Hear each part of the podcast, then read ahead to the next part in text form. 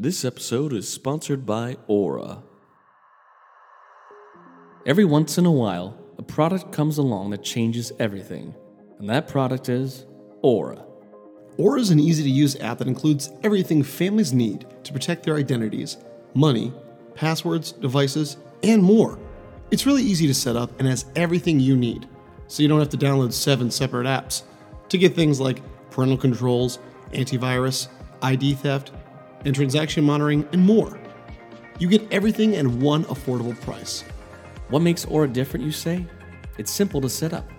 It protects against today's and tomorrow's threats, and with parental controls to let your kids explore the internet safely, filter harmful sites, apps, and manage screen time easily. Online safety for today's digital safety.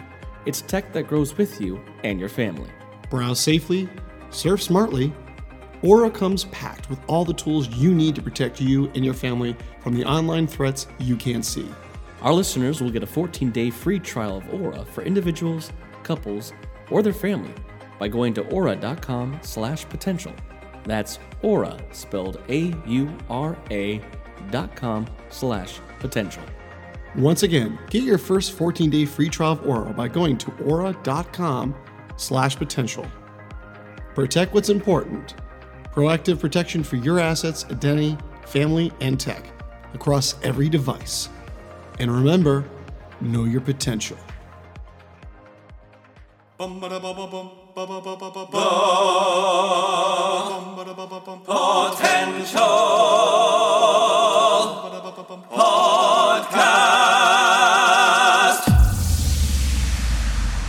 Reviewing the latest in movies, TV series, video games, books, and more. This is Potential Picks. Hello and welcome back to another edition of Potential Picks. Here we are. It's a new year, and uh, we're hitting up some reviews that we wanted to get to the tail end of 2023, and a big one that was, uh, you know, coming out, and we are looking forward to the first of two chapters. Today we're reviewing Rebel Moon, Part One: A Child of Fire. I'm, of course, your host Chris Stewart, joined by my co-host and fellow Rebel Taylor Sokol. This is a screenplay by Zack Snyder, Kurt Johnstad, and Shay Hatten, and directed by Zack Snyder. Zack Snyder, very much a director that people either really love or they really hate. Uh, there's usually like two camps. Now, I mean, every director has good and bad movies. It happens.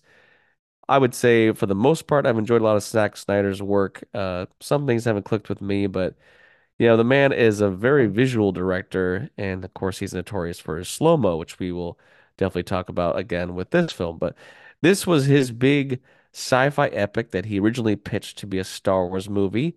Uh, Lucasfilm did not accept the project, so then Netflix bought it up, and Yeah, he wanted an R-rated Star Wars film, so I, I wonder why. but you see, to me, even that, I'm like, it's I'm like so over this camp of of Disney Lucasfilm. Like, get over yourself already. People want rated R content. I know they're gonna test the waters with Deadpool three being, you know, an actual rated R MCU movie, but like, there is such an audience out there that is now like our age that grew up with Disney films and are looking for that. Like, I want a darker Star Wars. So, with that being said, we will be doing some uh, spoiler talk today. Spoiler warning. There's your warning. So, yes, this is a two part film, and uh, we're talking about part one. Second part will come out uh, later in April of this year. So, Taylor, what's a brief synopsis of Rebel Moon Part One A Child of Fire? So, when a colony on the edge of the galaxy finds itself threatened by the armies of the tyrannical Regent Balisarius, a mother world, they dispatch a young woman with a mysterious past to seek out warriors from neighboring planets to help them take a stand. So, yeah, uh, knowing kind of what we're getting into, I, I I agree with you. I'm kind of in the camp of I like a, a little, I like a good majority of Zack Snyder. I'm not like all or nothing, um, but I do agree. There's some directors who you're gonna like all their work. There's gonna be some stinkers, but then there are directors where they have a very unique style that when you watch that, it's like okay, Snyder in slow mo. It's gonna be um, Nolan and his very loud music. Uh, so there's definitely this kind of thing. But um, you know, right off the bat, um, what I really liked about this film was kind of the the lighting and the tones and kind of the setting. You know what it kind of remind me of is kind of like a lot of the 80s B sci-fi film sets like during the 80s and the late 70s. Like it kind of gave me um a little bit of Blade Runner, a little bit of original Dune uh kind of vibe. So I kind of I did like the the color palettes and kind of you know that kind of style of what they were doing throughout the film. Yeah, he said that he he took inspiration from like Conan the Barbarian, um, and like yeah, that time era, and that's definitely uh very much uh throughout the film. Um, I gotta say, I was very torn watching this film. I've only watched it the one time, um, and I'm still gonna watch part two, but it almost felt like a lot of the movie was a setup movie with not the greatest payoff and perhaps perhaps that part two is then the payoff. It's always ha it's always kind of hard when they split a movie up into two parts. Is sometimes the setup movie is just that. There's you know action and there's stuff that happens, but really it's not like it doesn't really have a place where you're like, oh, now I know where they're going for part two. But there's also been all this talk too. He's already come out saying like, actually, the cut that's out on Netflix isn't actually the true movie because they actually released the the release cut is a PG-13 film. There is a rated R director's cut that he hopes to release at some point that is Which is probably longer. like three hours or something like that. You know, yeah, it'll be longer. I'm sure it'll have more violence and gore and sex and stuff. And it's just like if that was the point the whole time was you wanted to make a rated R Star Wars, why didn't you just release the the director's cut? Yeah. Makes no sense, you know, why they would do it that way. Because I'll tell you, the first like 25 minutes of this movie, I was like, oh, this is just borrowing Inglourious Basterds meets A Bug's Life in space. Yeah. And I, I started to get the vibe. I was like, there's nothing original about this Well, apart from the names And if you and look the at like yeah. The factions, you know? Yeah, and if there's an argument to be said about everything. There's nothing really original um, out there. I mean, Star That's Wars true. Everything's, borrowed everything's from, been borrowed at some point. Star know? Wars borrowed from Arthurian legends, Kurosawa films. Um, you know, even like the the Imperials were like kind of like the Nazis, and you know, clearly the Mother Yes. World. You know, these armies. It's like okay, you know, clearly they're dressed very much like you know you see uh, Ed Skreens Screen's. Uh, how do you say his last name? Ed Screen. I think it's Screen, yeah. Okay. Ed Yeah, Screen. he's definitely just yeah, he- he straight looks- Nazi. Oh yeah, it's like that was pretty pretty obvious he's he's coming off his ship. So yeah, I do agree. It wasn't nothing was my issue with the film that really I take points away from is yeah, this is kind of the setup film, but every film that's a setup film that I've seen that I've enjoyed, they do better job with the characters. It was like, okay, so we got to get the crew together. But each character we get, it's like, okay, there's not, I want more of the backstory. Like, there's no one really like, you know, and then a lot of these scenes where I'm like, okay, you got this person, but then they each have their moments, like their little mission, like you're playing a video game. I'm like, oh, we got to pick up this guy. He's he's uh, been indentured servitude. If he can break this animal and you know, basically as a horse, he can leave. You know, each one has their moment, but then that's it. And we don't really know. There's not. No one really interacts. Everyone just kind of stands and waits for their moment. You know, for an ensemble. Film. Yeah, it, it it does it does feel. I mean, he's had very much video game style movies in the past. It does feel like that. It's like, oh, okay, this character played by Sofia Boutella, Kora is our, our main character, used to be a part of the Mother World, eventually escaped and hid on this, you know, farming planet. And when the Mother World people show up, and it's like, hey, we want to get your grain because you're supposed to have, you know, a, a huge abundance of it. And uh, all right, we'll come back in uh, you know, 10 weeks and uh you better have it. We're gonna leave some people here just in case. Very much a bug's life. Then it's like, oh, she actually can fight. And now it's like, I'm gonna go get some other rebels so that we can, you know, take on the mother world. I'm like, you grabbed five. They have they have armies upon armies. I mean, yes, it's very much one of those movies where it's like, okay, these six warriors can do more than like the average people, but they are like, I'm always like, how are six people taking on like all these people, you know? And it's true. They all kind of have their cool thing they do, but not all of them necessarily serve that purpose for the rest of the film when it came to fighting. Like I'd say the most cool one was the the chick who has clearly like the the lightsabers that are, you know, flame swords, I guess. I mean, that whole scene, she, you know, she's introduced fighting this giant spider chick who is uh, what's her face from Hunger Games. Yeah. And uh, the, the weird thing for that whole scene, I was like, okay, this is a cool action scene, but the rest of the crew were just standing there watching.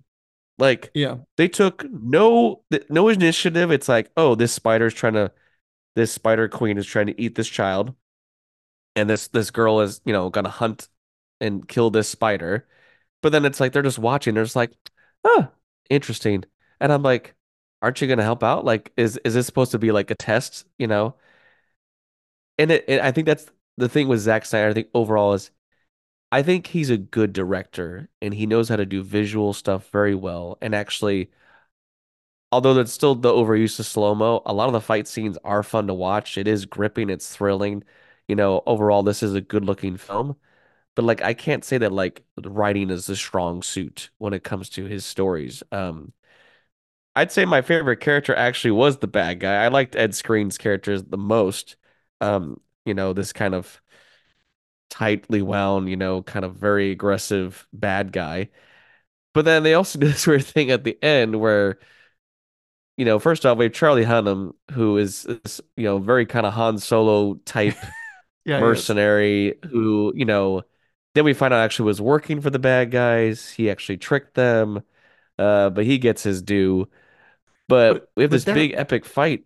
that twist, by ahead, the way, that that twist, by the way, it didn't really like hit me It was hard. kinda because, like, because you don't really. No. Here's the thing: is like when you have someone like his character, it hits harder when you care about that character. But like he doesn't really do much leading up to that. Like you kind of almost like if anyone's going to portray him, it's going to be this guy because he's obviously in it for the money.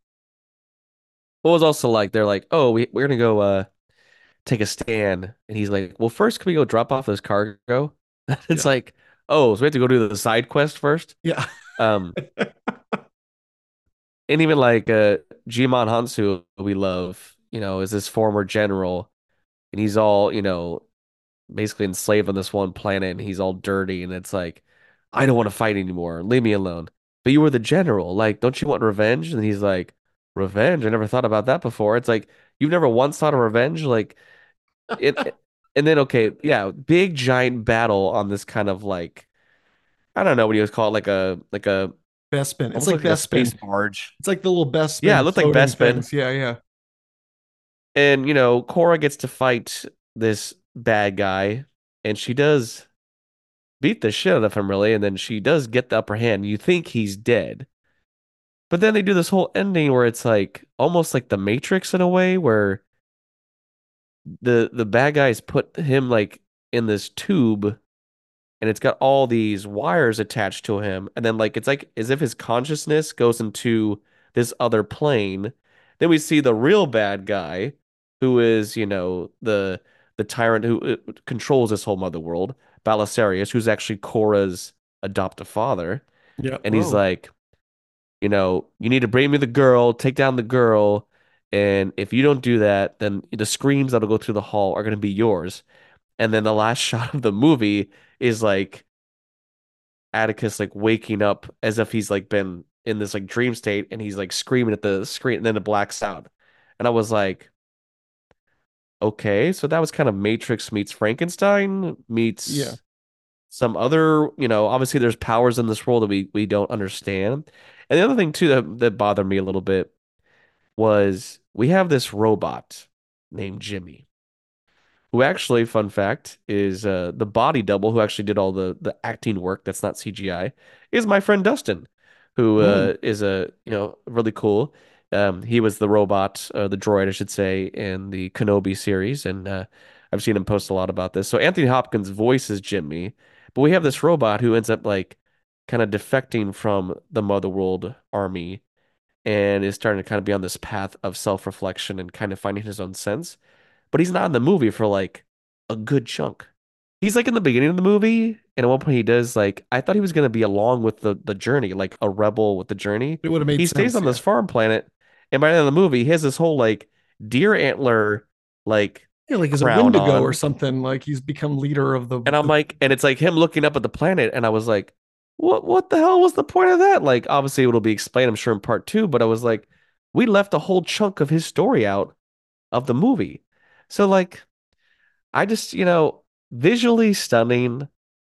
It was definitely at first when I saw the trailers, I was like, "Oh, I'm gonna be so bummed I can't see this in theaters." It very much was a Netflix watch. It just felt like another Yeah. Netflix film, Yes. and I'm I'll be glad to see part two on Netflix. I don't need to go see this in the theaters. I did watch it over like two days. Maybe I'd have a little better opinion if I watch it all in one go, but it was all right. It did wasn't this- like anything. I, I did the you same know, thing. I- I, broke it in two parts. Yeah. Yeah. I. It's definitely not something to write home about. And like I said, I I love Zack Snyder's work, but this one, great. You're right. Great visuals, interesting concept, but just very kind of hollow in terms of emotion and in in in dialogue and whatnot. So it kind of you know it's kind of one of those again those stories that you've kind of seen before. So it's not like is this something that's totally different? Will we be interested to see what they do with part two? Yes, I'll I'll definitely be. But for me, I I definitely you know it's definitely what didn't wow me as as much as I hoped. It's also interesting to read here that this is planned as a two-part film, but I'm also reading stuff that like there's potentially a third film and maybe even a fourth film that, you know, like I think he came up with this whole Rebel Moon world, but there's a lot more that he wants to do with it. So, you know, at the end of the day, the first movie did have millions of hours of viewed material. You know, I still think people are interested because there's there's you know we get these streaming movies, these direct to streaming movies, and some are the more like lower budget or like you know so so. This is a big budget sci-fi epic, so like there is going to be an audience for it. I'll be interested to see what part two will bring. Uh, they released a trailer, uh, which I also laughed when they released the trailer because I was like, well, they show like Ed Screen like in the movie, like in the trailer. So it's like if you, you know, whether you knew he died or not, it's like, oh, he's back. so like, Yeah. you know, it's just kind of interesting. They're like, well, we expect everyone already watched part one, but I'm gonna give Rebel Moon Part One a Child of Fire. It's gonna be like a. I'll give it seven out of ten. Yeah, and that's, that's being a little generous. I know. I was, I was gonna say I'm gonna give it a seven out of ten as well. Um, you know, if you are a Zack Snyder diehard, this will be a film for you. If you're a little bit more cut above the cloth of your average reviewer like us, yeah. But uh, you can check out Rebel Moon Part One streaming exclusively on Netflix, and that was this edition of Potential Picks. Thanks for listening to the Potential Podcast. You can follow us on Instagram and Facebook at the Potential Podcast or on Twitter at the Potential Pod. Or you can email us. Send us your positive feedback and thoughts, suggestions, and more through our email, thepotentialpodcast at yahoo.com. I'm your host, Chris Dewar. And I'm your host, Taylor Sokol. Stay tuned for more episodes on pop culture Entertainment. and nerdom. And remember, Know know, your your potential.